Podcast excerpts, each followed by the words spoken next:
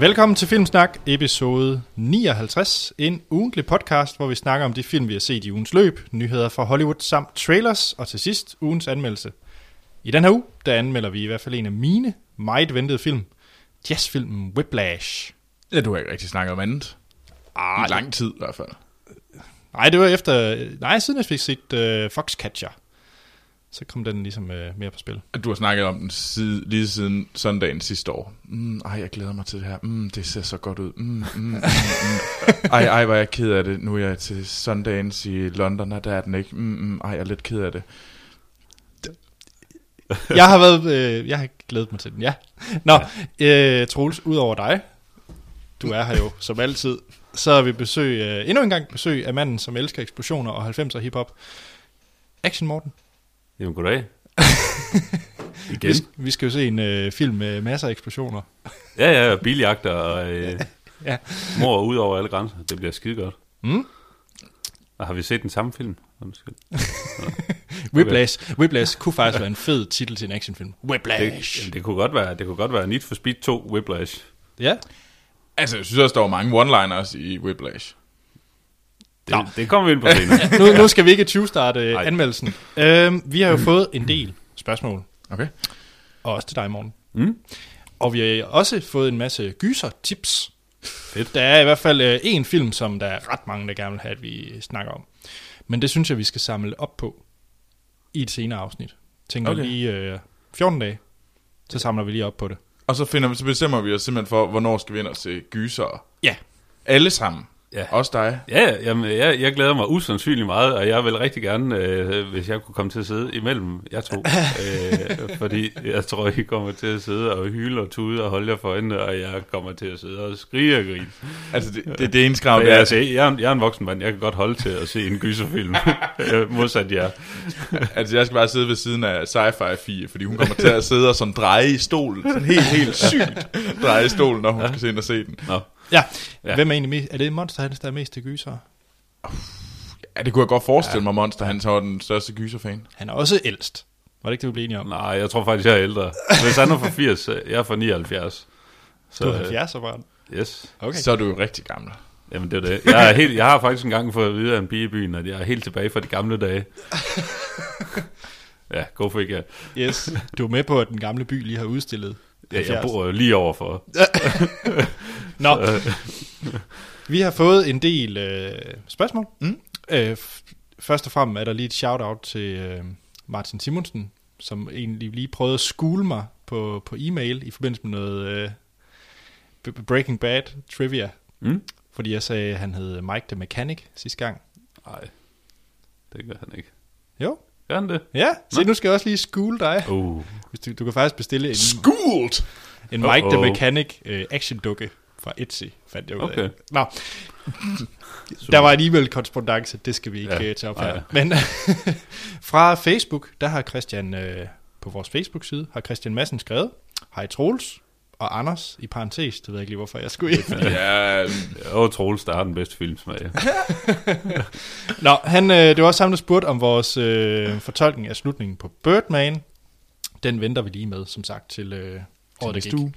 Men han har simpelthen set Mænd og Høns. Han skriver nemlig, da I ikke har anmeldt Mænd og Høns, så tog jeg selv chancen og så den.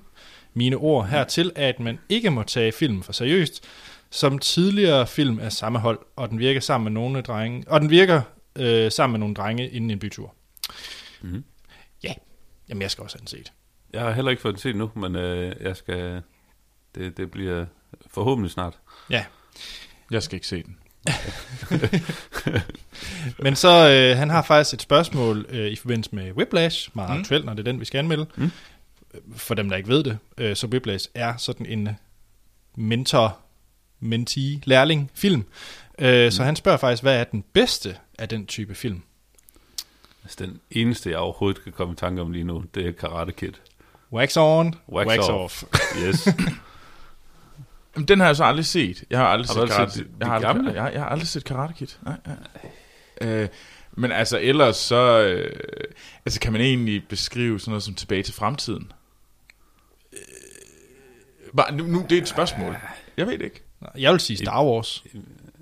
Star Wars. Med Yoda. Ja. Den er da god. Og så... så er der selvfølgelig Matrix, Neo og Morpheus. Ja. Ja, det er en lidt anden måde at tænke... en der måske er meget nær Whiplash, som en af mine personlige meget store favoritter, det er nok Good Will Hunting. Du ser den som meget... Ja... Altså, det der er decideret. Der er ikke helt så meget physical abuse. Nej, skal der være det? Er det for, at det er nu fik vi jo klarlagt sidst, jeg var inde i podcasten, at Troels er meget begejstret for moderat fysisk pres. Tortur Troels. Det kan være, det skal være dit nye navn. Det er mit. Tortur Troels. Hashtag Tortur Troels siger. Godt. Og så den sidste, jeg lige vil nævne, det er nok School of Rock. Det er da i hvert fald tæt på Whiplash. Der er heller ikke så meget tid siden, jeg har set School of Rock. Ja, du har lidt lyst til det, ikke? Nej. Har jeg det? Ja. Det er sådan en god og den er på TV2 søndag aften. Ja, men det er bare... Altså, Jack Black, han er bare så træls, at det går ondt. Ja, han kan være okay. Ja. Hvornår har han været okay? School of Rock. Bernie er han ret god. Ja. Han generede mig heller ikke i... den ellers meget fejlfyldte King Kong-film. Nej, det gør han nok ikke. Der var han ikke den værste, synes jeg. Nej, så langt fra. Ja. Godt. Penisormene var de værste. Penisworms. Godt, skal vi lige videre i... Hashtag penisworms. Jeg håber, det var svar, Christian. Ellers må du endelig skrive igen. Så har vi en anden... Nej, Christian, det sagde jeg også. Ja. Mm. Så er der en e-mail, der er kommet ind til dig, Morten. Ja. Fra Kasper Blast. Jeg ved ikke, om det er en, noget, han selv har lagt på sig, eller om det hedder han. Kasper Blast. Nej, han hedder Kasper Blast, for Kasper Blast er et fucking sejt navn. Ja, det er også med sejt. Nå, hej Filmsnak. Glæder mig til endnu en episode med Action Morten. Han er min favorit og den midtjyske Asbjørn Riis. Ubehageligt. Pøffer. Tak. Det gør godt. Okay, han har 2 spørgsmål. Han er meget præcis. Der står bare spørgsmål 1. Hvad hører en Action Morten af musik? Jamen, det er jo en god blandet landhandel, som i min unge år er flasket op med, hvad hedder det nu om dagen, classic rock, heavy rock, sådan Def Leppard, Guns N' Roses, Aerosmith, sådan over i den dur. Så tog jeg lidt et skift over til hiphop, specielt sådan hiphop fra 92 til 2005, alt andet der er noget lort. Så et stort shout-out til Jyder med Attityder. Helt sikkert. All time favorites. Troels ligner et spørgsmålstegn lige nu. Jeg ved godt, hvad Jyder med Attityder er. Ja, men, nej, jeg ved ikke, hvem RZA er. Nej. Det er så forkert. I har jo lovet mig at tage mig med, når RZA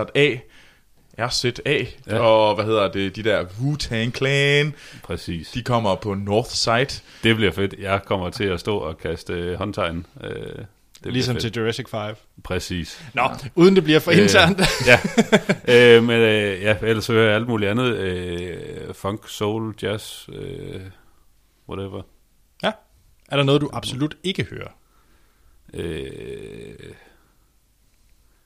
Eurodance. Jeg er bange for, at du sagde Taylor Swift. Det hører jeg fandme heller ikke. Nå. Eurodance og Taylor Swift. Jeg synes, det er hårdt over Taylor Swift. Ubehageligt. Men Morten, spørgsmål 2. Ja. Har du nogensinde spillet musik? Ikke det, der ligner. Intet overhovedet? Intet. Jeg kan ikke for the life of me spille noget instrument overhovedet. Okay. Jeg kan spille på computer. Har du nogensinde... okay, hvis du nu skulle drømme dig til at være musiker i Def Leppard... Ja, for eksempel. Hvor står du så henne på scenen? Er det bank på tønderne, eller svinge spaden, eller... Ved du, hvad Def Leppard er? Det band går ud fra et rockband. Altså, de har en trommeslager, der har en arm. Jeg gættede, de har en trommeslager. Ja, altså, deres trommeslager har jo kun en arm. for eksempel. Så, nej, der kan du da godt være med. Så. Det tror jeg ikke. Det ved jeg sgu ikke. Jamen, altså, det ligger jo så fjern for mig, så det okay. Ikke. Så jeg spiller bas, sådan et eller andet ligegyldigt, hvor man kan stå lidt over i hjørnet. Og ikke? Det synes jeg er hårdt over for alle bas. Jamen, sådan er det. Jeg får det samlede danske bas-community på nakken nu. Ja. Det, I can take it. Check. Jeg håber, det var svar nok til Kasper Blast. Ja. Yeah. Så er der Mikkel Wang, der har sendt en e-mail. Hej Anders og Troels.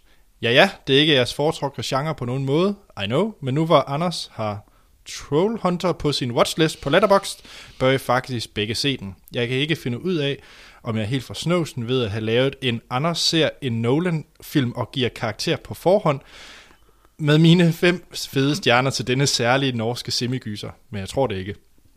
Giv den et skud, jeg vil ikke fortryde det. Og der kan jeg allerede sige, det er en af dem, jeg har taget med til min set-siden sidst. Mm. Så siger han, PS, kommer der en 2015-udgave af Waterworld vs. Troy? Det er ikke noget, man kan tvinge. Den kom sådan ud af intetheden, så måske dukker det op igen. Jamen, altså, kan man finde 2 lige så store, ikoniske film? Nej, jeg tror, det er svært. Det er jo nok nemt at finde noget magtværk, der er ligesom Troy, men altså, Waterworld, det kommer man jo ikke i nærheden af. Nej. Burn, yeah! Ja. Men nu har vi jo vores året, der gik næste gang. Det kan være, den leder til et eller andet. Ja. Det kan være, der kommer en Keira Knightley versus Someone Beef. Ved du hvad? Du kan erstatte den sommeren med alt, og den vil altid vinde. Alt. Jamen altså, der kom jo en smuk kommentar på Twitter om, at jeg kan ikke lige huske, hvem det var, men hun beskrev Keira Knightley, at hun var så kedelig, at der fløj en flue ind i hendes mund. Tror jeg, det var noget af den stil. Det var meget, meget smukt sagt. Okay. Nå, og så en PPS. I må altså også lige komme i gang med de 2 følelsespornofilm, I mangler, Intouchables og Amour. Jeg har set Intouchables. Ja. Har du ikke set den? Nej. Jeg prøvede, så gik den i stå, og så var jeg træt af Netflix, så gad jeg ikke se den igen. Amour, den har stået længe på min watchlist. Det var den, der vandt bedste udenlandske sidst. Ja, det var Haneke. Ja. Er det ikke det, han har? Michael Haneke. Jo, men det, var det sidste år? Haneke. Oscar. Ja, var det sidste år? Det kan jeg ikke lige huske.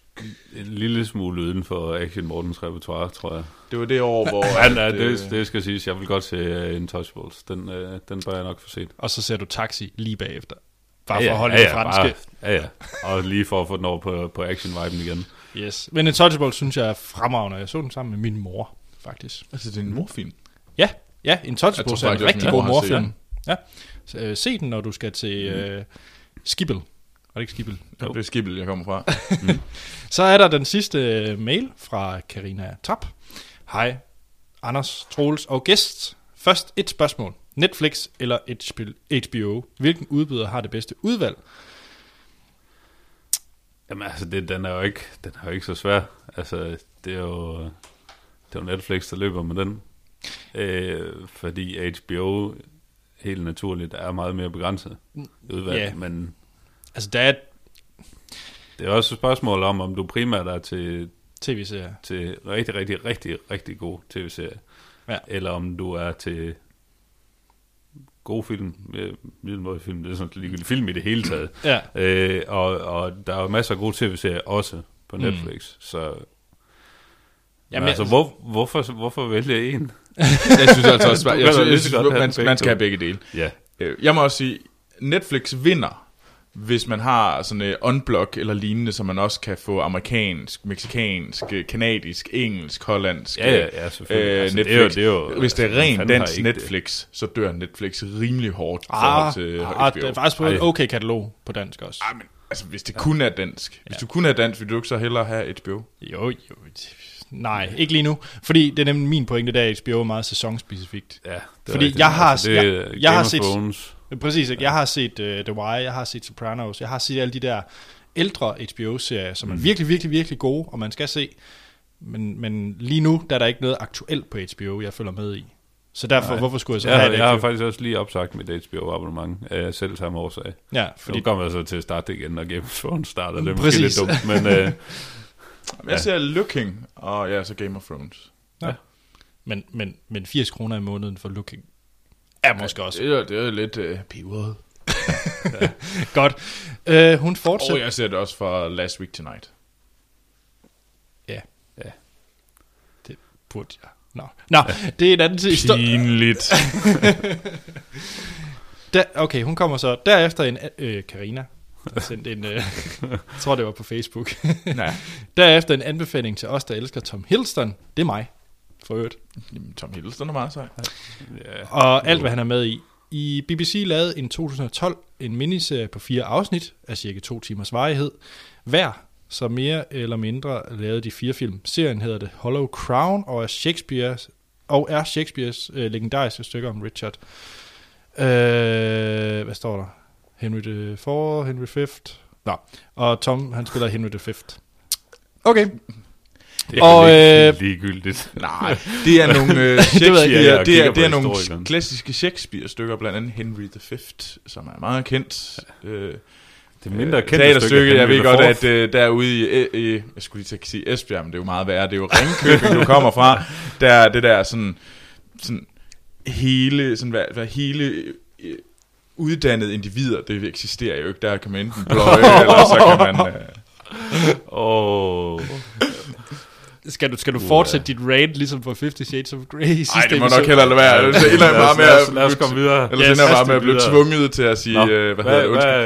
Men lige en kommentar til The Hollow Crown, det er, at der kommer en anden udgave i 15 eller 16, hvor det er Benedict Cumberbatch, der skal spille Richard III. Okay. Jeg synes jo faktisk, Tom Hiddleston er lidt sejere end Benedict Cumberbatch. Jamen, det er fint nok. Nå, vi må hellere komme i gang med set siden sidst. Rigtig mange tak for spørgsmål og kommentarer. Vi skal nok samle op på dem, der ligger i bagkataloget, som ligger og venter i mailboksen. Vi kan ikke nå det hele til hver afsnit. Men send endelig på vores Facebook eller Twitter, hvor I kan finde os under Filmsnak. I kan også sende en e-mail på filmsnakpodcast@gmail.com. Og I kan gå ind på vores hjemmeside, hiddengems.dk, hvor I også kan høre efterhånden rigtig mange forskellige podcasts. Ja, der er en del. Mm. Men Morten, som gæst, så får du den store ære at starte det her segment. Hvad har du set siden sidst? Jeg har blandt andet set en sådan comedy-drama-adventure-film med Simon Pegg, der hedder Hector and the Search for Happiness. Ja. Rosamund Pike spiller også med den. Men den handler om Simon Pegg, der er sådan en psykiater i London og har et helt igennem fornuftigt liv. Han har en dejlig kone, han har et job, som han er glad for, men det hele det sover sig sådan efterhånden lidt til i sådan noget leverpostejsvælde. Hvis man skal kalde det. Det er bare sådan blevet lidt for kedeligt. Der er ikke nogen udfordringer. Der er ikke noget. Han er ikke lykkelig længere, men han har det egentlig. Han burde være lykkelig, synes han. Så han tager ud og rejser rundt om i verden for at lave studier og finde ud af sådan lidt hvad er lykke for noget. Mens Rosamund Pike, hun bliver derhjemme. Ja, hun har jo gang i sin egen karriere, og hun passer jo alt det der leverpostejsgøjl derhjemme. Okay. Så hun er faktisk ikke ret meget med i filmen, når jeg tænker over det. Men han kommer så rundt nogle forskellige steder i verden, og sådan undervejs lærer en masse om sig selv, og finder ud af, hvad er lykke og sådan noget, hvad er det, der er vigtigt i livet. Og den, sådan, nogle gange kammer den sådan lidt over til den patetiske side. Men jeg synes egentlig, det er en film, som var... Som gav en god fornemmelse i kroppen bagefter. Den smager en lille smule af Secret Life of Walter Mitty, sådan som du beskriver det. Ja, lidt. Bare han dagdrømmer ikke. For mig der lyder det lidt som om, at det er Eat, Pray, Love, bare med Simon Pegg i stedet for Julia Roberts. Ja. Ja. Jeg har ikke set Eat, Pray, Love, og jeg har ingen intention om det. Jeg kan virkelig ikke lide Julia Roberts. Jamen, det var det. Jeg har heller ikke set, men det lyder som du beskriver det der. Ud at opleve verden og finde sig selv og blive et helt menneske. Er den sjov? Det er ikke sådan en...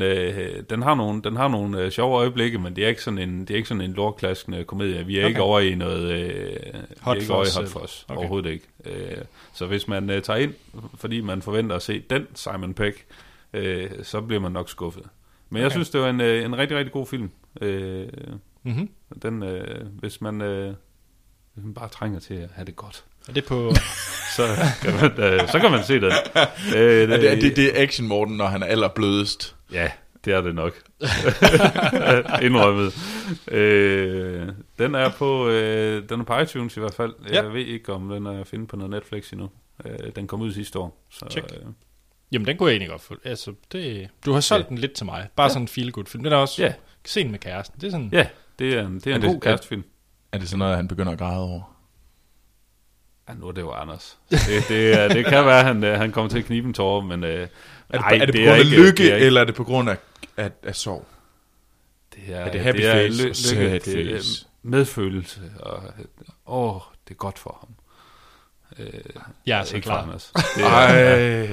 Men jeg tror heller ikke, at han kommer til at sidde og græde bucket loads. Altså, det er ikke About Time. Det er ikke About Time igen, som jeg i øvrigt ikke har fået set nu. Jeg er ked af det, Anders, men jeg har sagt, at jeg skal nok se den. Bare for ikke andet at kunne sige, at jeg ikke tudede imens.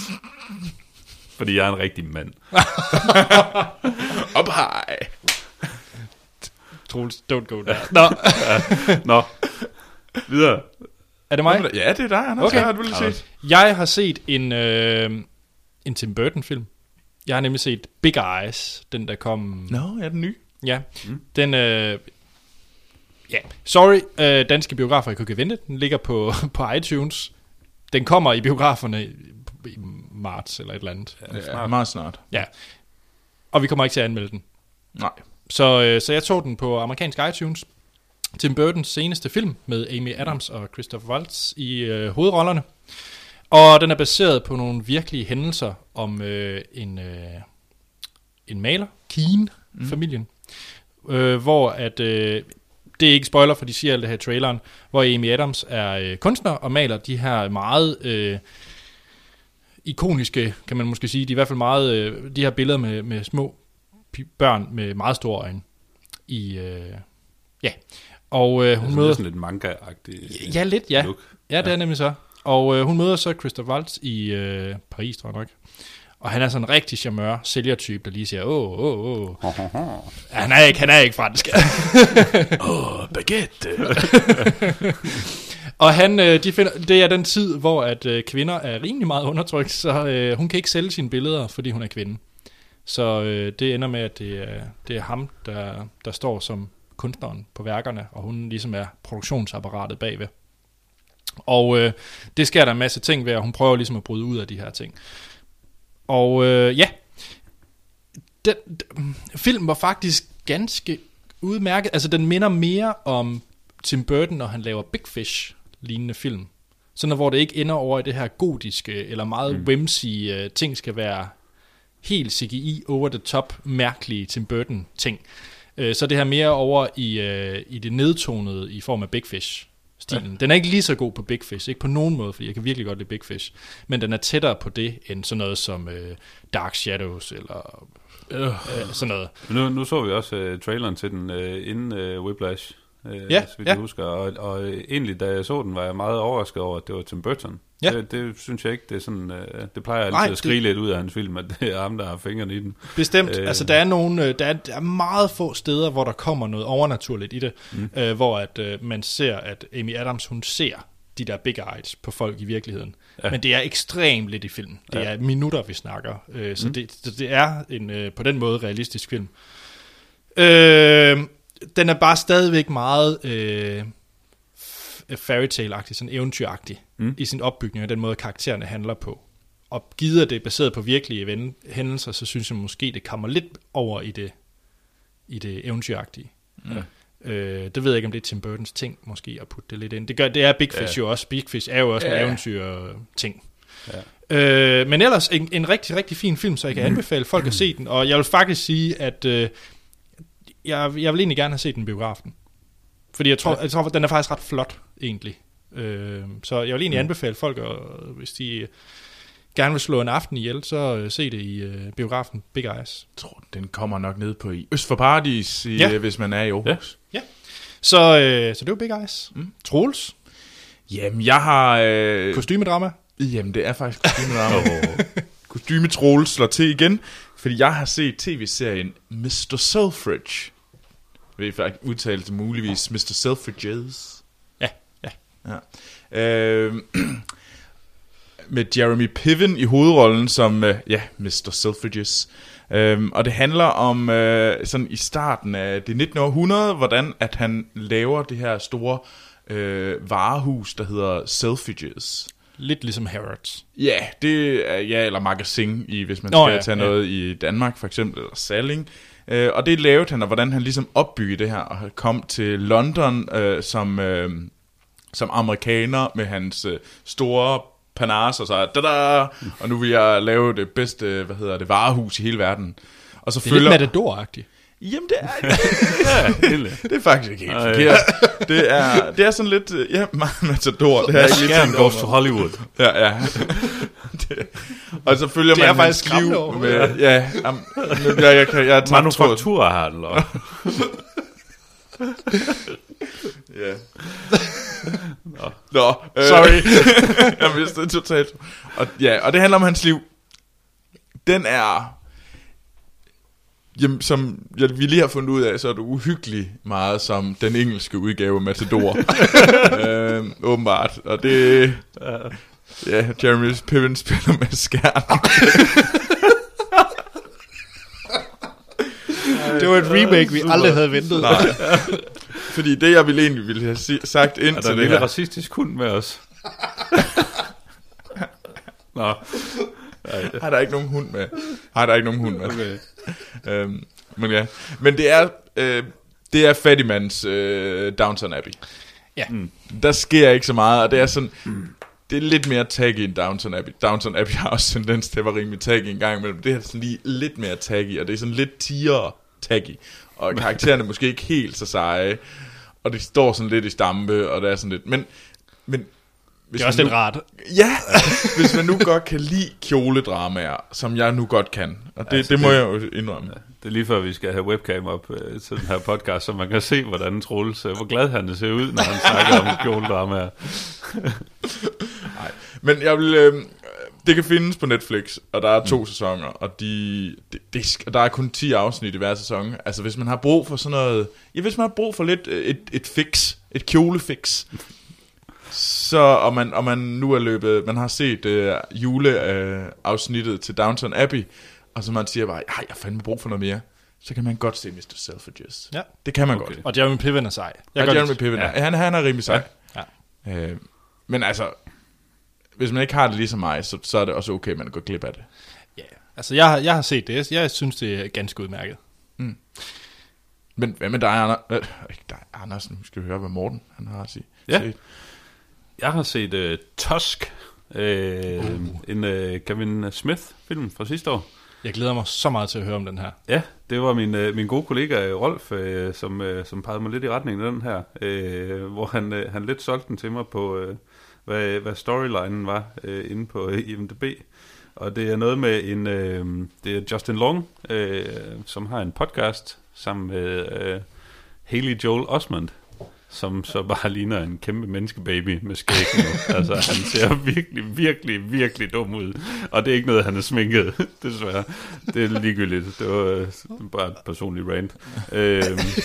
Men de har den her podcast, hvor de finder dumme videoer på YouTube, eller sådan mærkelige stories om folk, og opsøger dem, og sådan får lidt baggrundsviden, og interviewer dem og sådan noget.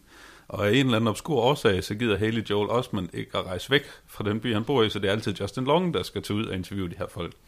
Og det sender ham så egentlig til Canada, hvor han skal snakke med en eller anden, som er kommet til at hugge sit ben af ved et uheld. Men han er så død, og af urensagelige årsager havner han ude ved en eller anden gammel kaptajn, som har sejlet på de 7 verdenshave og har en masse interessante historier. Det går helt galt derude.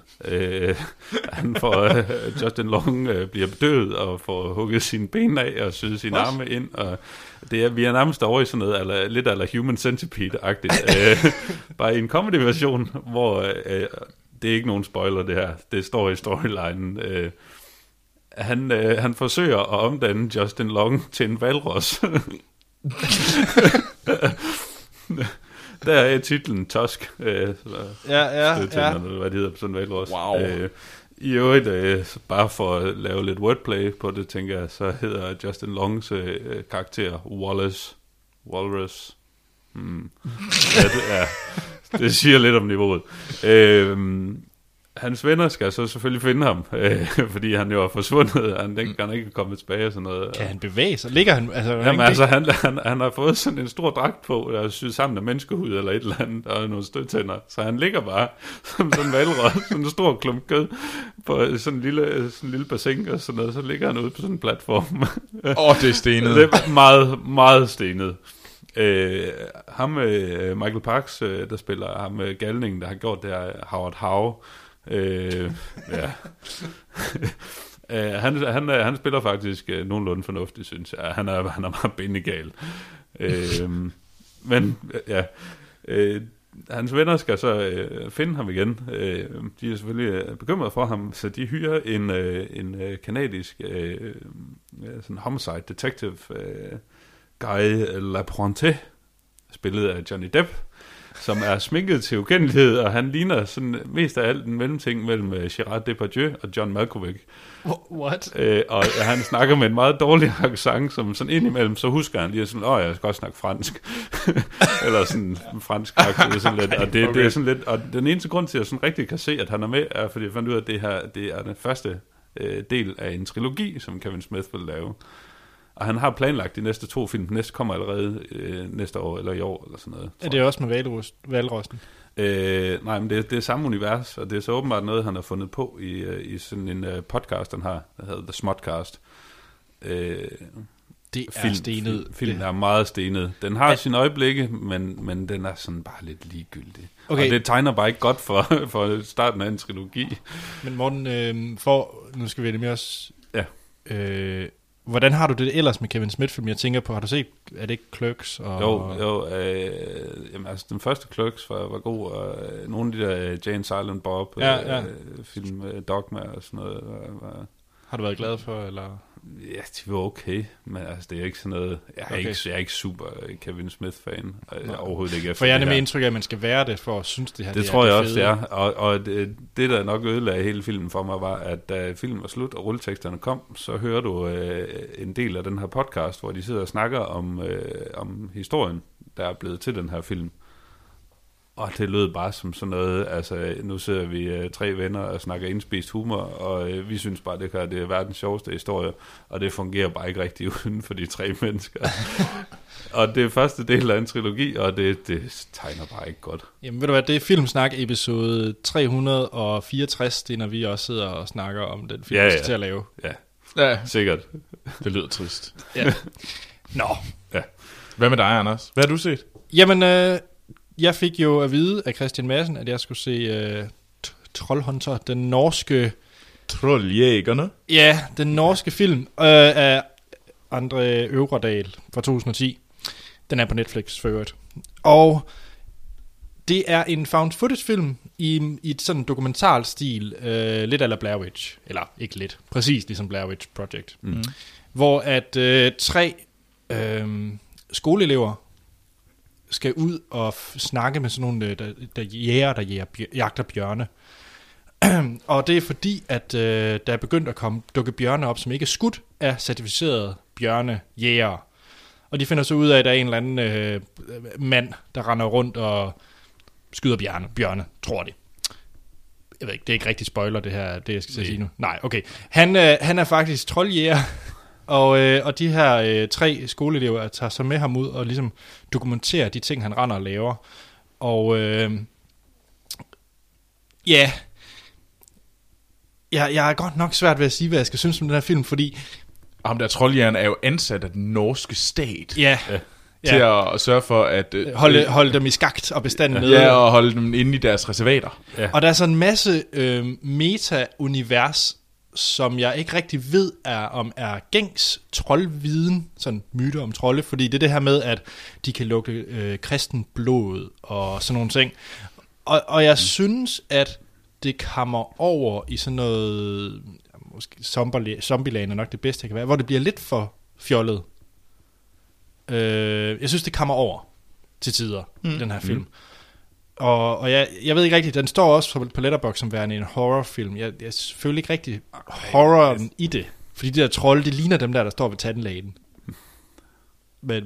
med det føjlede hår. Nej, det synes jeg er hårdt sagt. Nej, ikke effektmæssigt. Effektmæssigt synes jeg de holder, men de ser jo dumme ud med deres store tumpede næser. Trolde jo. Ja, de ser ikke. Det er norske trolde, vi snakker om.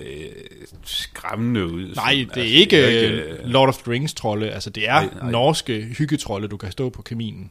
Og så den der mega store en, synes du, den var hyggeagtig? Den havde igen den der tumpede næse.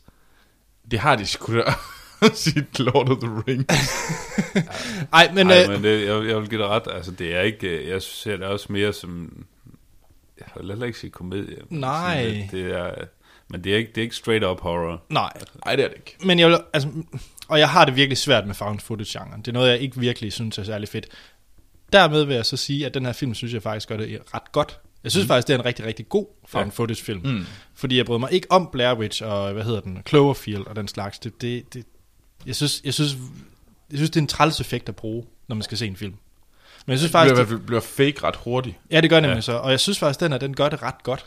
Egentlig. Ja. Og der er ikke nogen huller i det, fordi ofte så den måde, at kameramanden fanger ting i found footage, kan godt virke hurtigt, som du siger. Altså, det virker fake, og det synes jeg ikke, det gør i den her. Så jeg synes, at instruktøren, han har virkelig, for at sige livet, sparket ret meget røv i found footage-genren, og effekterne af en skandinavisk film, der måske har lidt mere begrænset budget end så mange andre Hollywood-produktioner. Så synes jeg, det her det er helt klart top-notch. Universet var bare måske ikke det mest, der solgte mig helt vildt meget. Ej, jeg var ret glad for den, der så den. Jeg kan huske, da jeg kom ud, der var jeg også bare sådan, yeah, mega cool. Ja. Fordi den var ret cool. Altså der var jeg egentlig synes, den måske fejlede lidt. Det var, der kom på et tidspunkt, så kommer der sådan en ny kameramand ind. Ja, det var de irriterende. Det var sådan, fordi han var kristen jo. Nej, nu spoiler vi den, men ja. Men der var i hvert fald noget der, som jeg synes, der var sådan lidt. Men jeg synes for eksempel, den der trolden under broen. Jamen lige præcis, der synes jeg, den kommer over, når han har den der... Han lignede jo en for Monty Python i hans rustning, når han skulle gå ned til den. Han havde det der kæmpe... Han lignede en de der... Nej, du sagde 9? Ja, præcis. Så sådan en lignede han jo, mens han gik under broen. Jeg synes, der kommer det lidt over. Fordi den vil gerne være realistisk på en eller anden måde, ikke? Den vil gerne være realistisk, humoristisk, og så kommer den også over i det her fjollede fantasy, whimsy. Ja, den er lidt mere surrealistisk. Ja, præcis. Ja. Jamen, jeg kan godt se, men jeg synes egentlig, det var meget fedt stadigvæk. Ja. Jo, jamen det... Ja. Jeg synes heller ikke, som det du lige nævnte med at det var sådan noget, det måske var noget indforstået troldeviden. Jeg synes ikke, det var nogen sådan hemsko for at se den. Altså, det var ikke noget... Overhovedet ikke. Det gjorde bare, at det var måske bare blev fjollet. Ja, det gjorde bare. Altså lugte kristen blod. Ja. Og en norsk trold, jeg ved ikke. Det synes bare virker dumt. Men jeg synes da helt klart, at man skal se den. Og det er ret imponerende, det kommer ud af et skandinavisk land, sådan en film. Der er langt fra troldhunter til reptilikus. Ja, det er det, må man sige. Godt. Yes. Skal vi til nogle nyheder? Yes. Så her er nyheder fra Hollywood med Troels Overgaard.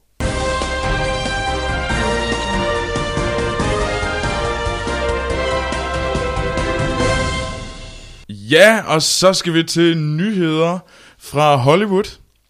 Og det er jo store Oscar-aften i aften.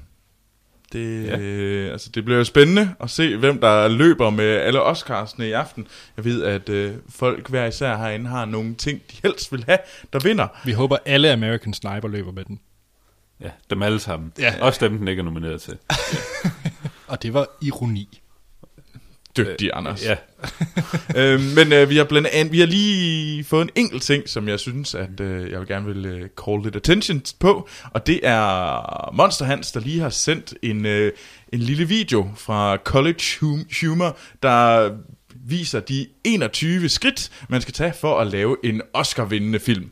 Og den synes jeg, det er 2 minutter, den vil jeg gerne anbefale, man går ind og tjekker ud. Den er sgu meget sjov. Og den ligger ved et link til i shownoterne. Ja, lige præcis. Og hvis man ikke ved, hvad det er, så kan man, der hvor man hører det her lige nu, et eller andet sted er der en knap, hvor man kan se nogle noter, vi laver. Hvis ikke der er, så er der et link til et website, hvor man kan se nogle. Ja. Ja. Men den første nyhed, det er noget, Niels Martin har sendt ind til os, så tusind tak for det. Og det er, at der er nu kommet et billede af Aquaman. Det første billede af Aquaman, som skal være med i Batman v Superman Dawn of Justice.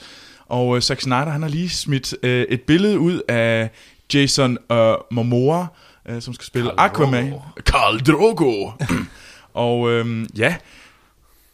han er klædt i fiskeskæl og en trident, og så står der Unite the Seven. Hvad synes I om Khal Drogo som Aquaman? Det er svært at dæmpe vores begejstring herovre. Men det ved jeg ikke. Jeg har absolut ingen holdning til Aquaman. Han er lidt fjollet. Det virker da så ligegyldigt. Ej, jeg må indrømme, at de her billeder, DC har lagt ud på henholdsvis Sad Batman og Wonder Woman, og så nu Aquaman. Jeg synes, der er et stykke vej til Marvel-niveau. Ja. Vi er også sådan lidt, altså, nu hiver vi Aquaman frem, er vi så nede i sådan D-list superheroes? Eller? Ikke for DC. Okay. Ej, ja, han er jo med i Justice League, og han skal jo også... det kan godt være. Jeg synes bare ikke, han er særlig interessant. Nej. Men han kommer jo med i... han er jo en del af Justice League-filmen, der kommer i 2017, og får sin egen film i 2018. Åh, gud. Ja. Nå. Ja, men jeg er jo action-morten, så jeg går ind til den med oprejst pande. Oprejst pande, ja. Fordi Aquaman, han er jo... Som det står beskrevet, så er han jo superpower, så han er super stærk, på grund af, at han er jo kongen af Atlantis. Hvorfor er han så stærk? Det er han, fordi det er hans Atlantean DNA, det gør, at han er super stærk, okay. Blandt andet. Og så har han telepatiske evner, så han kan snakke alle sprog i hele verden. Og så kan han også, så kan han kontrollere og commande all marine life. Alle fisk, alle dyr i havet, kan han sige, shoo. Så håber jeg virkelig, at de kommer til at kæmpe i nærheden af noget vand. Ja. Ellers tror jeg, at han kommer til at se lidt fjollet ud med hans fiskeskæl. Ja. Og det er Colorado eller et eller andet. Det bliver super godt. Så det er Nevada og ørkenen. Ja. Men ja, så det er der kommet. Der er allerede folk, der begynder at hate rigtig meget på det her, fordi at han plejer at være sådan en blond, flimsy sag, Aquaman, og det er Khal Drogo jo ikke. Ej, ja, det er rigtigt. Det er bedre end den gamle blå flimsede Aquaman. Det er nok det eneste positive, jeg kan hive ud af det. Jamen, vi kan også håbe på, at han hælder sådan flydende guld ud over en af fjenderne. Ja. Måske Lex Luthor. Nu er altså godt nok stjålet en Niels Martins joke, som han selv fyrede af. Så. Ja, men det er glimrende, Troels. Ja. Og Unite the Seven, det er jo... Undskyld. Og Unite the Seven, det er nok en hentydning til, at de 7 have, som han er konge over. Jamen, ja.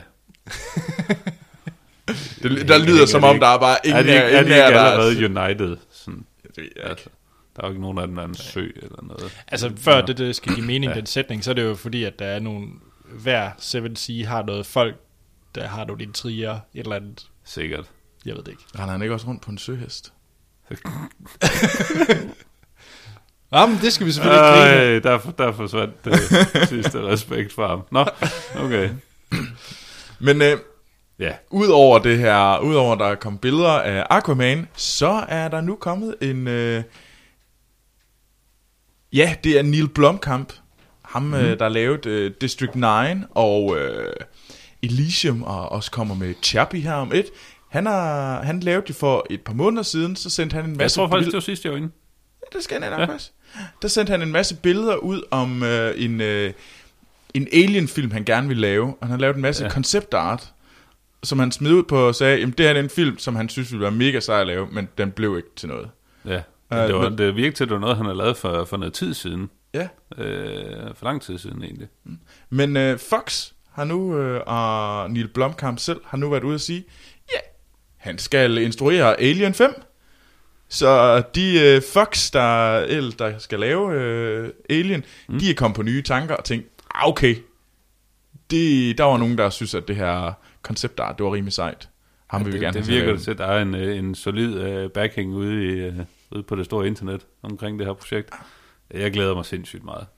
Jamen det er også, altså det er nogle vanvittige seje, konceptart, der er lavet. Så I Elysium? Jamen, ja, ja. Hvordan kan I så glæde? Jeg forstår ikke, I kan glæde jer. Jamen det ser altså ret sejt ud. Ja, men det var altså, det så Elysium altså, så også monster sej ud, både i trailer og concept art. Jeg tror ikke, det er hans skyld. Jeg tror, det er nogle tåbelige producerer, der er skyld. Jeg kan godt lide Neil Blomkamp. Ja.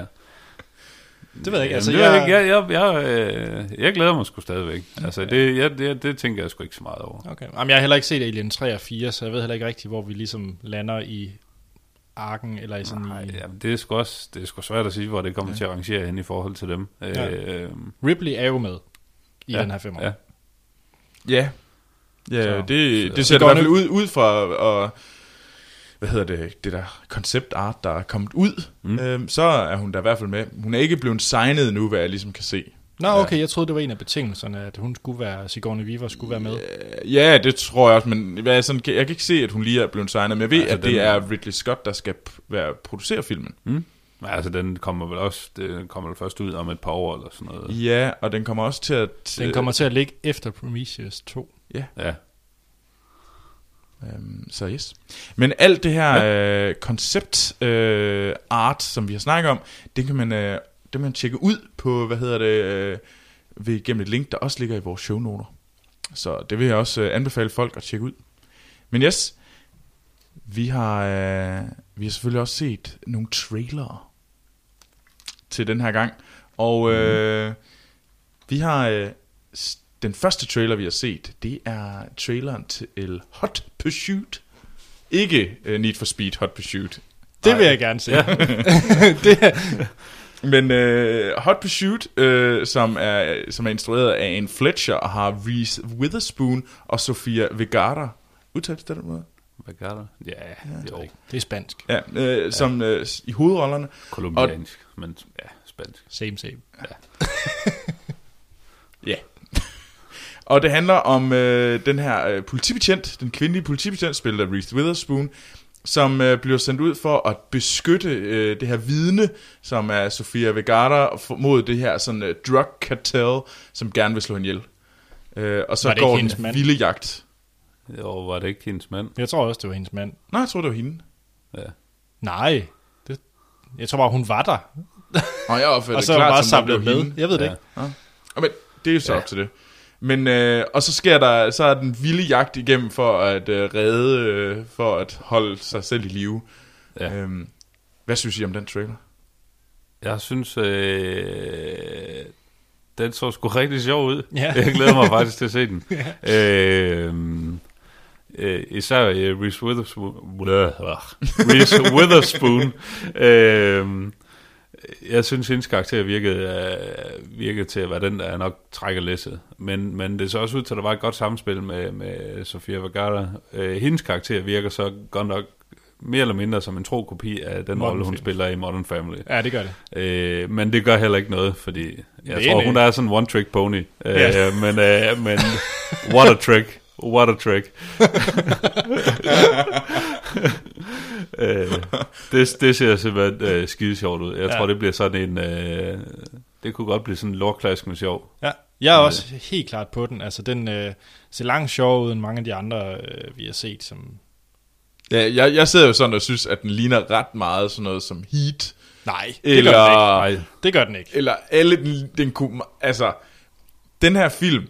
Hvis du har skiftet det ud med Melissa McCarthy, den kunne sagtens have lavet den. Det var bare at skifte Melissa McCarthy ud i stedet for, Reese Witherspoon. Det er fint. Og så har du hadet den her film. Fordi at hun du havde hadet den. Bare ved at se på den, og så har du sagt, at hun er jo kun sjov, fordi hun er fed. Nej. Og det har du sagt. Nej. Nu vil jeg lige gentage det igen. Det jeg plejer at sige, det er, at jeg havde hadet den, hvis Melissa McCarthy var med, og at hun skal... på grund af sin façon, skal prøve at klemme sig igennem 2 døre, eller glide en bananskrald, eller et eller andet. Men Man kan jo næsten sige, at det er vel lidt det samme. De bruger bare i forhold til Reese's højde og sådan noget. Der kommer nogle stik til at hun er du lav og bla bla bla. Men nu vil jeg så også sige, at skuespilsmæssigt er der et vist niveauforskel mellem Reese Witherspoon og Melissa McCarthy. Ja. Jamen, jeg kan godt lide Melissa McCarthy. Men jeg synes, det virker. Jo, det er måske lidt hen i retningen af Heat, men jeg synes, den her så sjovere ud. Jeg må sige, jeg vil også synes, den var markant sjovere. Den virkede som en mere helstøbt sjov film. Ikke at vi bare ser de tre sjove afsnit. Ja. De tre sjove sketches, der lige er. Ja. Det synes jeg tit, man gør med de der Melissa McCarthy-film, hvor man tænker sådan, yes, det var vist alt det sjove, jeg lige så der. Ja.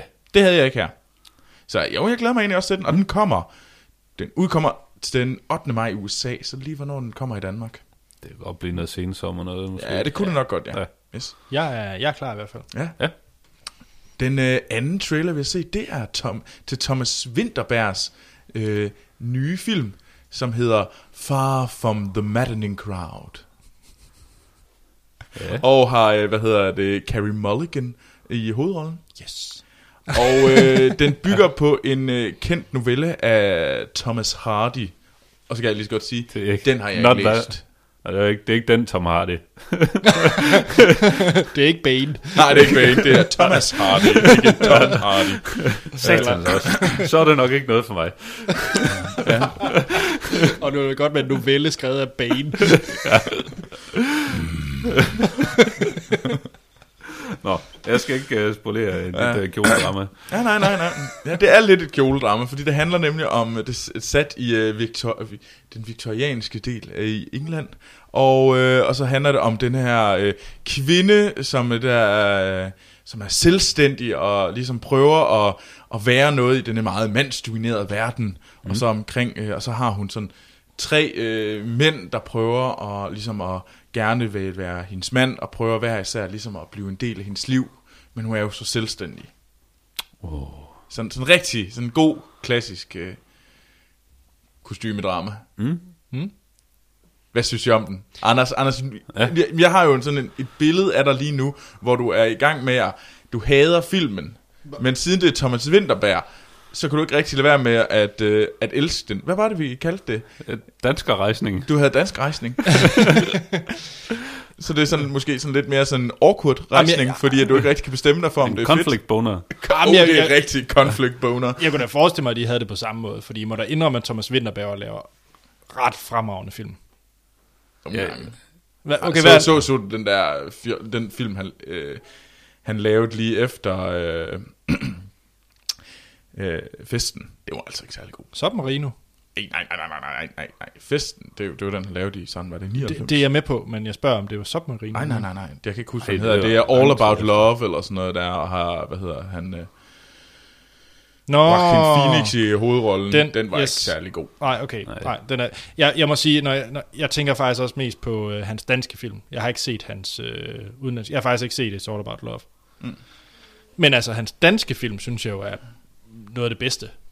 Altså, hans seneste Jagten er jo fremragende på alle måder. Det er en god film, ja. Så jeg er da klar, og jeg kan virkelig godt lide Carey Mulligan som skuespiller. Mm. Det må jeg sige. Så du går til kjoledrama? Nå, men der er ingen Keira Knightley, så er det fint nok. Og så har vi The Next Best Thing. Jeg skal ikke se den. Jeg synes, det er så ualmindeligt kedeligt ud. Jeg kan godt lide Carey Mulligan. Jeg kan også godt lide nogle af hans danske film, men det er bare ikke mig, det her. Nej. Jamen, jeg må indrømme, at jeg ser den på trods af det kjoledrama. Ja.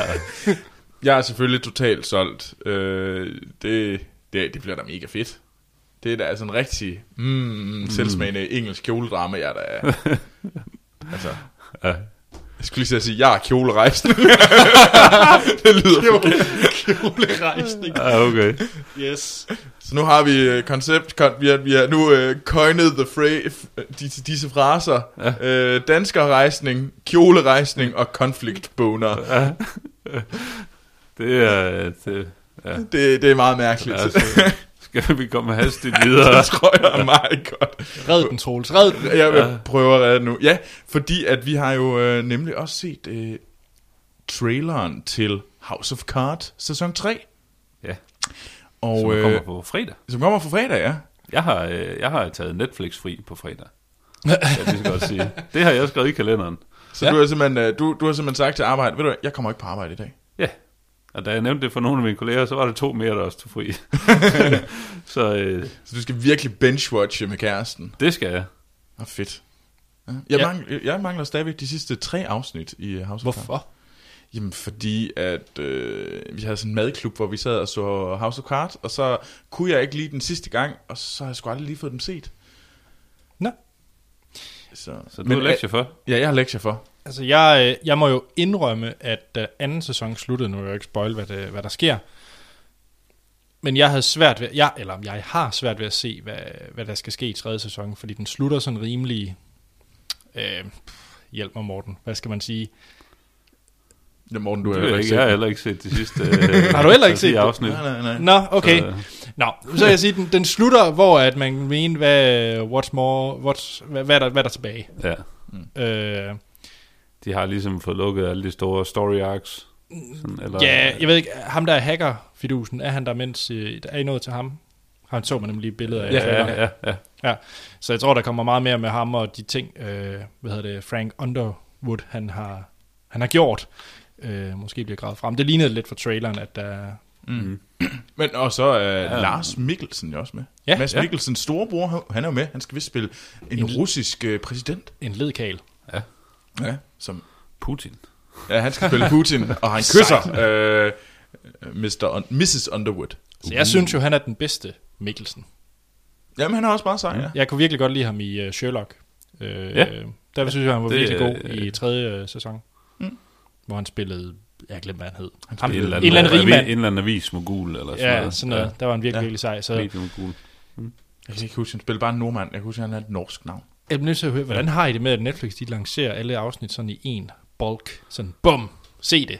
Fordi for min mave, det er, at det stresser mig lidt. Ja, og det er også, der er også en fare for, at jamen, så kommer man til at lige at gå glip af nogle afsnit, eller ikke gå glip, men man når ikke lige at få set de sidste 3 afsnit, som er Troelses tilfælde. Og du kan hurtigt få spoilet noget, hvis ikke din kollega kan finde ud af at holde kæft, at de har set mere end dig. Ja. Så det er, jeg har sgu også lidt ambivalent med det. Jeg kan godt lide det, fordi at så er der ikke nogen stress over det. Så skal vi vente en uge med at se den næste. Men... Altså faktisk så House of Cards, hver gang der kommer en ny, nu er det så 3. gang der kommer en sæson, så er det der, hvor jeg også lige rydder op i dem, jeg følger på Twitter. Fordi alle dem, der begynder at spoil ting i House of Cards, så allerede 2 dage efter det er udkommet, så bliver det lige en unfollow. Ja. Så ryger de. Så det er dejligt. Det er den vigtigste måde, det er den letteste måde at sørge for at få en follower mindre. Ja. Men altså, hvis du sammenligner dem med Better Call Saul, der synes jeg, det egentlig er meget rart. Ja. At det kommer drypvist uge for uge. Fordi der er sådan, så kan du lige gå og blive lidt frustreret. Det er jo heller ikke Netflix. Det er det ikke. Men ja, det er den klassiske tv. Jeg synes, det kunne være meget fedt at have en lille anden... Fordi jeg kan godt se det. At jeg synes, det måske ville være meget fedt, hvis de kom i en bulk af 3-4 stykker hver uge. Ja. Det er også for meget, fordi det der problemet er, når de kommer i en stor, bum, her er 13 afsnit, der er ikke den der watercooler-snak. Der er ikke den der med, at hver tirsdag, så snakker man lige om det, der skete af Game of Thrones aften før. Du får ikke det moment, hvor du siger, så du slaget ved... whatever, så du The Red Wedding. Det var fantastisk ved Red Wedding. Ja. Det moment får du aldrig. For folk kan være på vidt forskellige steder i serien, ikke? Ja. Folk som dig tager fri en fredag, og så er færdig mandagen, ikke? På arbejde, hvor folk kunne nå til afsnit 2. Ja. Så det bliver sådan lidt... Jeg er fuldstændig enig i begge... Altså, det er bare, altså, begge to har minuser... Og så begge to har plusser, fordi det kan også være enormt fedt at bare kunne binge-watche en serie. Ja. Og det er meget rart nogle gange at komme ind i en serie, der er sådan 2 sæsoner, fordi så kan man bare se mega meget, og så kan man ligesom følge den bagefter. Ja. Og så andre gange, så kan det også være enormt frustrerende, fordi så står den bare der og tikker på min app, hvor jeg kan se, hvad for nogle tv-serier jeg følger og sådan noget. Så er der stået de der 3 fucking afsnit i House of Cards nu i et år, og jeg har bare ikke kunne tage mig sammen. Ja. Det synes jeg er så lang tid, Troels. Jamen, er der sammen, Troels? Jamen, jeg rundt stykke. Og med en undskyldning, så tror jeg måske, det er slut for nyheder fra Hollywood. Var det en segue til anmeldelsen af Whiplash? Det var en undskyldning? Ja. Okay. Fint. Jeg segwayer den over. Men nu skal vi til at snakke om Whiplash. Yes. Så her er et lille lydklip fra et meget jazzet lydklip, gætter jeg på, fra traileren til Whiplash. This place is nice. I really like the music that they play. Bob Ellis on the drums. I'm part of Schaefer's top jazz orchestra. It's the best music school in the country. The key is to just relax. Don't worry about the numbers. Don't worry about what the other guys are thinking. You're here for a reason. Have fun. 5, 6, and... I want to be great. And you're not. We got Buddy Rich here. Little trouble there. You're rushing. Here we go. 5, 6, and... Were you rushing or were you dragging? I don't know. If you deliberately sabotage my band, I will gut you like a pig. Det var et lille lydklip fra traileren til Whiplash med det ved jeg ikke. Det er instrueret af Damien Chazelle, og han har tidligere lavet hvad er han egentlig ellers instrueret? Han har instrueret IMDb siger Guy and Madeline on a Park Bench. Ja. Yeah. Så jeg vil måske sige, at det er hans instruktørdebut i en eller anden forstand. Ja, det er det nok. I sådan en større produktion. Den Whiplash er jo egentlig... Han har også skrevet den. Han har skrevet den? Okay. Ja. Det er jo egentlig en, det kan I ikke se, citationssejs, gammel film, fordi den havde jo faktisk premiere på Sundance sidste år. Så over et år siden, at den havde premiere. Og den vandt for bedste Sundance-film. Ja. Jeg ved ikke, hvad hedder det noget? Det hedder ikke De Gyldne Palmer, det hedder så de... Det ved jeg ikke. Sundance-vingerne. Jeg ved det Golden ikke. Sundancers. Jeg ved det ikke. Men den vandt i hvert fald Sundance. Ja. Yes. Filmen er med... jeg vil starte med at sige, at den måde, vi kører anmeldelse på, det er, at vi først fortæller, uden at komme ind på spoilers, hvad filmen handler om, og hvad vi synes om den. Så giver vi en karakter, og det husker vi den her gang, fra 1 til 5. Og så afslutter vi podcasten, hvor vi på den anden side, efter vi har afsluttet, kommer ind på spoilers til filmen. Hvis der er noget at snakke om. Jeg tror nu lidt, der i den her. Ja. Men Whiplash, det er med Miles Teller i hovedrollen, og så J.K. Simmons. Det er egentlig de to, der primært er drivkraften i den her film. Ja, det er alt omdrejer som de to. Ligesom i 50 Shades of Grey. Var det så, det er så også forhåbentlig der, at sammenligningspunkterne, de holder op. Ja, det kan vi jo så snakke om. Rol nu. Hvad hedder det? Det handler om en... Jeg ikke ved at gå. Jeg lige ret mig lidt i stolen. Det er okay. Filmen handler om Andrew, som går på musikkonservatoriet, hvor han er trommer i et big band. Eller et band. Og på det her konservatorie er der så et band, som man gerne vil komme på. Et hold, som, hvor læreren så er spillet af J.K. Simmons. Det er Fletcher, hans karakter hedder. Og han er sådan en, der virkelig har respekt på det her konservatorie, og han går ud og udpeger, hvem det er, der kommer med i hans band. Uden at spoil for meget, hvis I har set traileren, så ja, kommer han med på bandet. Og bliver ligesom bliver så ligesom lært op af J.K. Simmons karakter. Ja. Ja. Er det ikke det, sådan, hvis man ikke ser ind på spoilers? I grov træk, jo. Det er vel nogenlunde det, der sker. Ja. Sådan hulens masse verbal abuse. Jamen, nu synes jeg så, vi skal minde på, hvad vi synes om filmen. Ja. Morten, du er jo vores jazz-ekspert. Ja, jeg nyder jazz indimellem. Ja, så nød du også jazzen i Whiplash? Det gjorde jeg i allerhøjeste grad. Jeg synes, det var fantastisk at have det som underlægningsmusik, eller som hovedrollen, eller mindre, igennem hele filmen. Og altså, der var sådan et par gange, jeg sådan egentlig kom til at tænke på Birdman, fordi de også bruger de der trommer hele vejen. Ja. Ja, det er rigtigt. Jeg synes, det fungerede rigtig godt. Ja, den sætter sådan ligesom også tempoet i filmen. Og... Ja, det gør den. Ja. Hvad synes du ellers om selve filmen? Havde du set frem til den? Ja, det havde jeg egentlig nok primært, fordi at jeg er svært begejstret for J.K. Simmons. Men ellers havde jeg egentlig ikke hørt så meget til filmen. Så jeg tror, jeg havde set en enkelt trailer, og det var det. Miles Teller, der spiller Andrew, har jeg ikke mindes, jeg kan have set noget med før. Han spillede i hvert fald med i Spectacular Now. Og Divergent. Ja, han med i Divergent? Det har jeg heller ikke set. Så det, jeg er ret sikker på, han er en af skurkene i Divergent. Nå, ja. Okay. Divergent er ikke rigtig sjov længere at sige. Nej. Divergent. Og så er han jo Mr. Fantastic. Ja, det er rigtigt. I den kommende Fantastic form. Jeg synes, han virkede sådan lidt træls i perioder, men det gjorde egentlig ikke noget, fordi det passede egentlig til karakteren, synes jeg. At han sådan er, han var meget ensporet, altså han bare fokuseret på musik, og jeg synes virkelig samspillet mellem ham og J.K. Simmons er helt fantastisk. Altså, der er virkelig noget dynamik. Jeg sad på et tidspunkt og tænkte over sådan lidt, jamen de andre karakterer, der er med i filmen, som man ser sådan lidt kortvarigt, Paul Reiser som hans far, var sådan lidt, det virkede som nogle lidt tynde personer. Men efterhånden som filmen skred frem, synes jeg egentlig, det gav mening, fordi de er bare lige med til at understøtte nogle ting i historien, og så er de egentlig ligegyldige igen. Fordi det er en meget snæver historie egentlig. Det handler om de her to, og alt handler om, Fletcher og... karakteren, og så trommeslageren. Ja, helt glemt hans navn. Andrew og Fletcher og deres spil og kamp med hinanden. Ja. Og det er sådan noget, det kan sgu være rigtig svært at få rigtigt, synes jeg, hvis den, og den har så snævert et fokus. Men jeg synes bare det fungerer skide godt. Mm-hmm. Altså dramatisk film egentlig.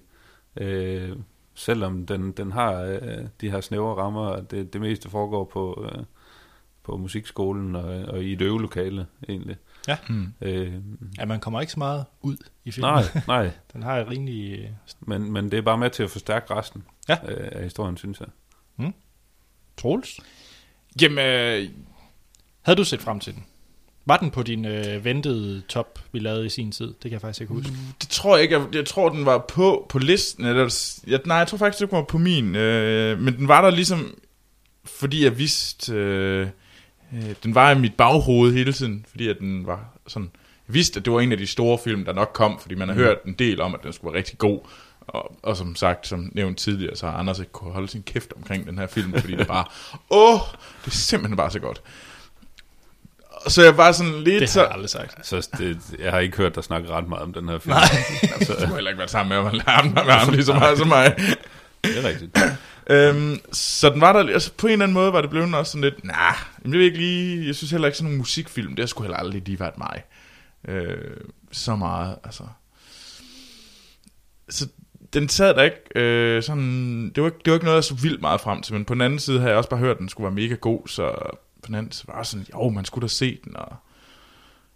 Så det var ikke sådan noget, inden du tænkte, nej, det gjorde jeg ikke, men jeg var heller ikke sådan, jeg var ikke helt vildt meget op at køre.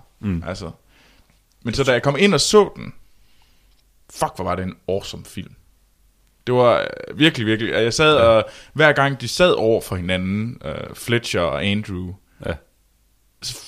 fik man nærmest sådan knude spændende i maven, fordi man tænkte, hvad sker der nu? Fordi hvordan er det, de sådan støder ind i hinanden der, og hvordan er det ligesom, sådan de kommer videre, og hvordan er det, at J.K. Simmons Fletcher-karakter, han nu har tænkt sig at verbalt misbruge og svine den her person til på så mange måder.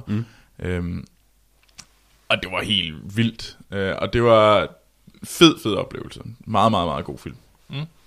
Men hvad med dig, Anders? Var du så glad for den, som du...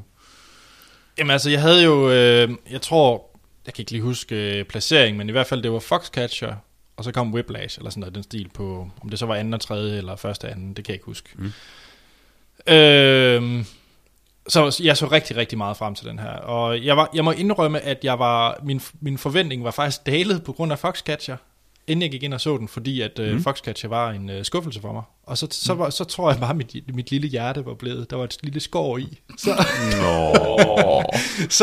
Så jeg turde faktisk ikke håbe for meget på Whiplash. Ja. Men jeg synes, den var fuldstændig fantastisk. Helt igennem. Ja. Helt 100%. Altså den leverede 100% og meget mere til. Og jeg må sige, jeg havde fornemmelsen i biografen. Vi så den i Øst for Paradis med... Espresso Martini efterfølgende. Som ingen af jer kunne lide. Nej, det smagte. Det var sgu ikke nogen succes. Nej, men jeg sad faktisk med samme fornemmelse, som da jeg så Gravity. Den havde den samme, hvor jeg sad sådan helt ude på enden af biografstolen, og bare... det gjorde ondt i kroppen at se den her film. Jeg var sådan meget anspændt af at se den her film. Og det er sjovt, når det ikke er sådan en... at være sådan en type film. Ja, altså. Fordi det giver mening under Gravity, at man var på kanten af sædet. Præcis, fordi at hun var på kanten til at dø. Og her, der var det dialogen, der simpelthen gjorde det. Altså, det var dialogen, der var det, der gjorde, at man var fuldstændig spændt. Ja, der var, ikke, der var ikke noget, hvad skal man sige, fysisk. Nej. Nærmest, altså, det er jo ikke sådan noget med sådan... falder han ned af klippen, eller et eller andet, ikke? Der blødes egentlig. Han blødes. Ja, det er hvordan siger man bløder i flertal? Bløder ved jeg ikke. Ja, fuck it. Det er ligegyldigt. Jeg kan lige begge to. I lyder som om fucking idiot, der sidder derovre engang. Det er så det, alle lytter, de tænker nu. Nå, nej. Der bliver blødt rigtig meget. Ja. Og jeg var faktisk, en af de ting, jeg var lidt nervøs for, da jeg skulle ind og se filmen, det var, om det bare var et J.K. Simmons soloshow i verbal overfusning. Og det synes jeg ikke kun det var, hvilket er en rigtig, rigtig god ting. Altså, der var meget... Der var godt med modspil til ham. Det synes jeg, og jeg synes, at han... det gjorde så, at Andrew-karakteren til tider var enormt usympatisk. Ja. Hvilket jeg ikke havde forventet. Og jeg synes, det var rart for filmen, at han var men... den også usympatisk, og ikke bare den her... misforstået geni, der bare gerne ville spille tromme, og havde det en lidt hård lærer. Jeg tror, det virker meget realistisk på det punkt. Altså, han uden at spoile for meget, skærer han jo også en masse ting fra i sit liv, for at koncentrere sig om at spille trommer, og det virkede plausibelt, eller realistisk i hvert fald. Absolut. Og jeg kunne godt lide det modspil, at det ikke bare var det her, ikke bare underdanig, eller sådan. Ja, så det må jeg sige. Og så har jeg da fundet ud af, at jeg godt kan lide jazz. Ja, jeg synes, det var et fremragende soundtrack, og man... Vi sad jo også med vores pariserlinser og fancy italiensk citronvand, og sad og vippede lidt med fødderne til filmen. Så. Ja, det var dejligt. Så jeg må sige, at den... jeg har lyst til at se den igen lige nu. Jeg vil virkelig gerne se den igen. Det må jeg sige. Jamen, det er en fabelagtig film, det kan man da kun sige. Og jeg synes nemlig, at det var også det der med, at det var to kæmpe egoer, der stødte sammen. Ja. Så vi har fået nogle spørgsmål. Ja. Skal vi først give den karakter, inden vi lige tager spørgsmålene, fordi vi skal jo helst ikke blive farvet af spørgsmålene. Nej, det var måske meget godt. Nej, skal vi ikke tage spørgsmålene nu? Hvis de ikke er spoiler. Altså, jamen, det er de ikke. Det er et spørgsmål fra Philip. Han spørger om det er sådan meget i forhold til temaet i filmen. Det er, om I er enige i den måde, J.K. Simmons han arbejder på. Han får jo det bedste frem i folk, spørgsmålstegn. Det er i hvert fald en kontroversiel måde at behandle talent på, eller fremtvinge talent på. Ja. Men temaet er jo... Men nogle gange, altså, så tror jeg sgu næsten, det er nødvendigt. Ja. Hvis man virkelig vil have de allerbedste. Ja. Og det er det, han vil. Ja. Det er den her dedikation. Det dedikering af det, man nu vil. Det er helt en. Altså, jeg mener jo ikke, at det er ikke sundt på nogen måde. Nej, jeg synes ikke, men ja. Altså, du bliver jo dårligt... Altså, det er jo nogle dårlige mennesker. Altså, det er jo på ingen måde, de her to personer er på ingen måde hele mennesker. De er jo flawed på alle måder. De er jo offret alt for musikken. Ja.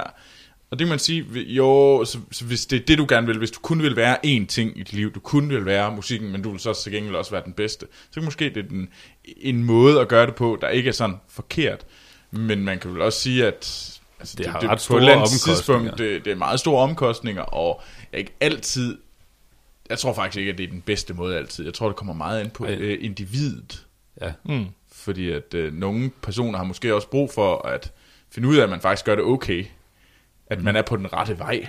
Minimum. Ja, og så kan man altså, måske så, så få skæld ud bagefter, for man ikke gør det godt nok. Altså, det er jo, men, hvad hedder det, gulerod eller kæp, ikke? Hvor det her, det er bare primært kæp.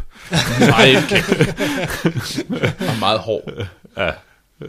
Yes. Jeg tror, vi kommer nok måske til at snakke lidt mere ind over det ved spoilers, ja. I forhold til karakterudvikling og den slags. Mm. Så har Mads et spørgsmål. Han spørger, om Miles Teller selv spiller trommer. Det har jeg faktisk læst lidt op på. For jeg sad faktisk undervejs i filmen og tænkte på, om hvad er det nemmeste? Er det at tage en trommeslager og uddanne ham til skuespiller, eller er det at tage en skuespiller og lære ham at spille trommer? Men det er jo så Miles Teller har jo så åbenbart spillet trommer i et high school band i mange år. Nå, okay. Og så efterfølgende blev skuespiller. Så han har jo Han kan noget, og han har sikkert også været fornuftig, men han har garanteret også skulle træne. Det tror jeg også. Til det her, men altså det var... jeg købte den. 100%. Helt sikkert. Det... jeg ved ikke, nogle af de skud, hvor man ser, de fokuserer på trommesættet, hvor du ikke nødvendigvis ser, hvem der spiller. Ja. Der ved jeg ikke, om det er ham. Nej. Men jeg synes ikke, det gjorde noget. Og de scener, hvor man ser, han selv spiller trommer, der synes jeg også, det virkede... altså, det virker til, at det er ham. Jeg fangede ikke nogen episoder, hvor jeg tænkte, det her, der er et eller andet, der er dobbelt ind over, eller noget. Ja. Mm. Så er der også et fun fact fra Christian Juhl Mikkelsen. Ja. Fordi, og det er måske også i, der afslører Christian også sin egen præference i forhold til Oscar-kandidat. Mm. Fordi han siger, fun fact, Whiplash er optaget på 19 dage, og Boyhood tog 12 år. Ja, jeg tror ikke rigtigt, den gælder. Fordi hver eneste år blev optaget over en 5-6 dage. Ja.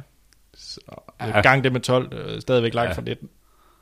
Ja, men stadigvæk. Jeg har godt nok... nu skal vi ikke rådes ud i at snakke Boyhood alt for meget. No, altså, fyrløs, Morten. Men, jeg har godt nok ikke set den, men jeg har en eller anden holdning, reaction, Morten, til at... den er lort. Nej, ikke nødvendigvis, men at den nok er blevet, nomineret til mange ting, netop sådan på grund af den her gimmick med, at det har taget så mange år at få den i kassen. Altså i hvert fald sige, det har fyldt meget. Det har fyldt meget medierne, den del af det. Ja. Nu skal vi ikke nødvendigvis snakke om film nu. Vi har jo anmeldt en Troels, og jeg har sagt min holdning til den. Ja. Men det er da helt klart rigtigt, at hvis du går ud og læser om det, så er det Boyhood, Oscars chancer, den tog 12 år at lave. Ja.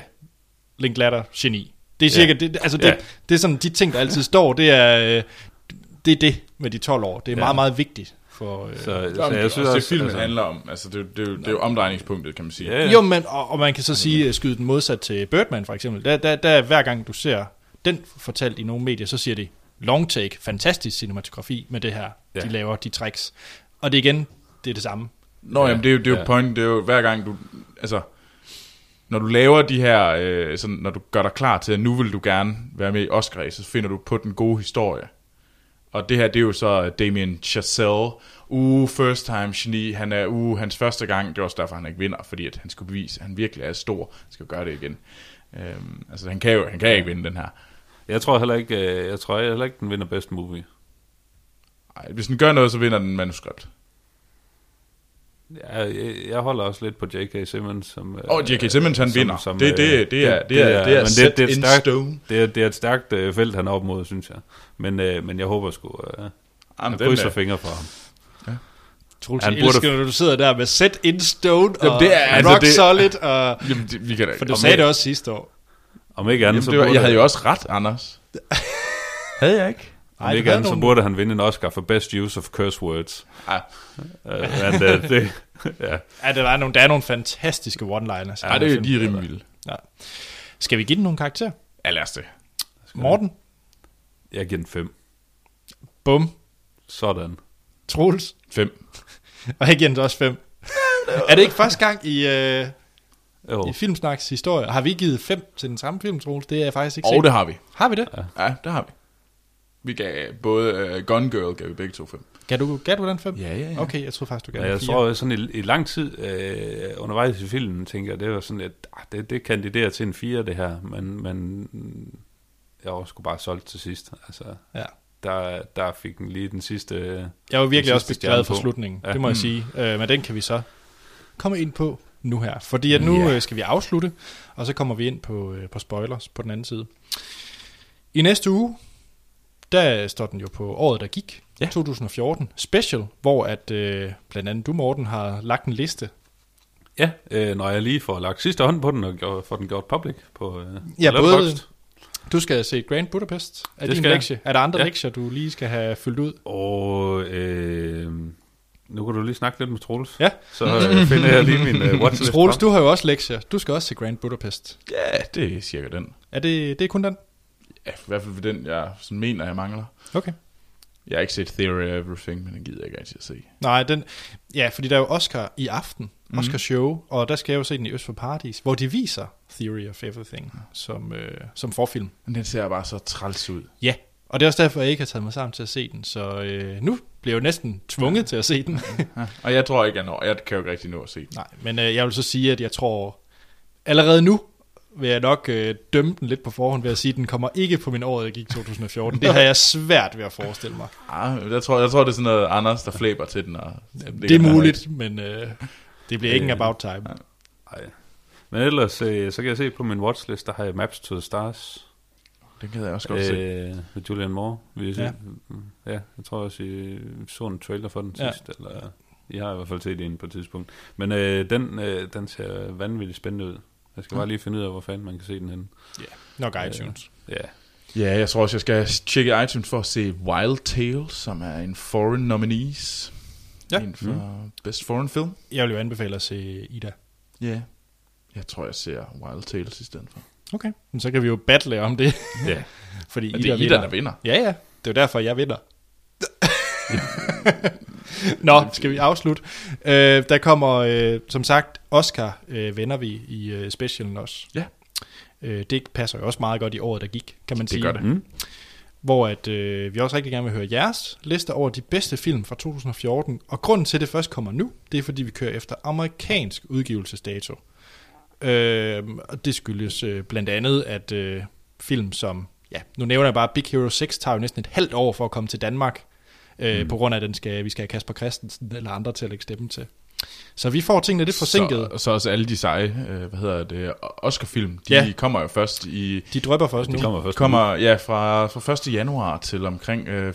marts, det der, de cirka udkommer. Ja, det var det samme sidste år, hvor vi fik Wolf of Wall Street, og hvad var det ellers? 12 Years a Slave. Ja. Og Høge, og så videre. Ja, men lige præcis. Så det er næste episode, og der er ingen gæster. Det er bare os, Troels. Ja. Så vi kan finde ud af det. Ja. Og så ugen efter, der havde vi jo egentlig sagt, at vi skulle have set Ex Machina. Men det skal vi ikke, fordi vi har set forkert på vores kalender. Tak, Lukas. Ja, Lukas, mange gange. Mange tak for, at du lige mindede, og at du lige sagde det til os. Fordi den kommer først til maj. Så der kommer vi nok til at se den. Så det vi ser i stedet for Ex Machina, og det skal vi sammen med Monster Hans, der skal vi se Chappie. Og det er den, der afgør, om jeg glæder mig til Alien-filmen. Okay. Nå. Det er en mærkelig holdning, men okay. Nå, det er Neil Blomkamp. Ja. Altså, men altså, det er jo sådan... Nej, det skal vi ikke til at rådes ud endnu. Men hvis han laver en succes og 2 bras-film, så stoler jeg ikke på, at hans 3. film bliver god. Fjerde, tak. Det var rart. Gå nu ind til det med et åbent sind. Nå. Yes. Vi slår så bagefter. Ja, vi skal vi til spoilers? Lad os det. Ja. Yeah. I kan skrive ind til os på Facebook og Twitter ved at søge på Filmsnak. I kan sende en e-mail på filmsnakpodcast@gmail.com. Jeg selv, Anders Holm, kan findes på Letterboxd og Twitter under A.T. Holm. Troels. Jamen, jeg kan også findes på Twitter under Troels Overgaard også, og så på Letterboxd hedder jeg også Troels Overgaard. Sjovt nok. Okay. Og jeg er på Twitter og Letterboxd under Action Morten. Begge steder? Yes. Og igen, råb på Mønsgade. Det kan man altid. Så er der igen at sige, end vil du des ved i næste episode.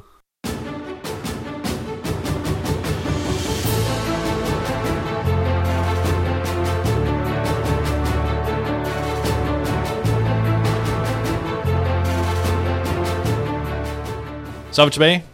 Whiplash. Vi plejer jo gerne lige hurtigt at rende over, hvad der sker i filmen. Så nu kommer der spoilers til Whiplash. Mm.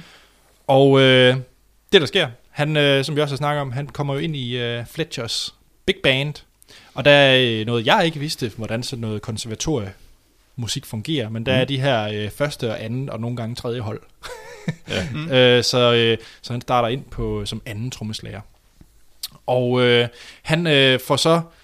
han får jo ikke... Hvem... Okay, nu er det jo spoilers. Ja. Hvor forsvandt de noder? Var det Fletcher, der har taget dem? Jeg tænker lidt, det er Fletcher, der har taget dem, for at presse ham fremad. Ja. Mm. Eller om ikke andet, for at presse første trommeslageren ud. Ja, fordi det, der sker, det er... Fordi at han vidste, at han var ikke god nok.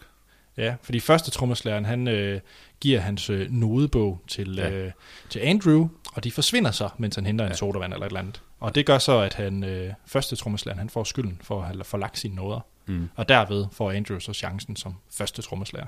Ja. Jeg tror også, det er Fletcher, der har taget dem. Ja, det lugtede meget Fletcher. Jeg havde faktisk regnet med, at han kom ind og smed den til Tanner bagefter. Bare sådan at sige, fuck dig. Ja. Men det gjorde han ikke. Og så tænkte, nå okay. Ja. Og så sker der en masse, hvor at den går lidt i... Er det Black Swan, jeg vil sige? Men det er det her, hvor at han virkelig dedikerer sig i det her. Man ser scener, hvor at han prøver at få taget de her... ustyrligt hurtige temposlag, han skal lave, hvor hans hænder bliver fuldstændig forblødt til sidst, fordi han bare spiller tromme i 16 timer på en dag. Double time swing.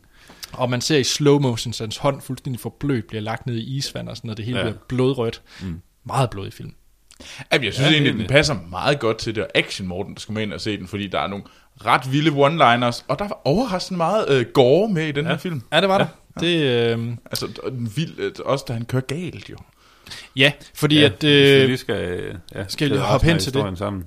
Hvad hedder det? Han får jo så chancen for at spille med i sådan en konkurrence. Det er jo det, de egentlig målet det er at vinde konkurrencer.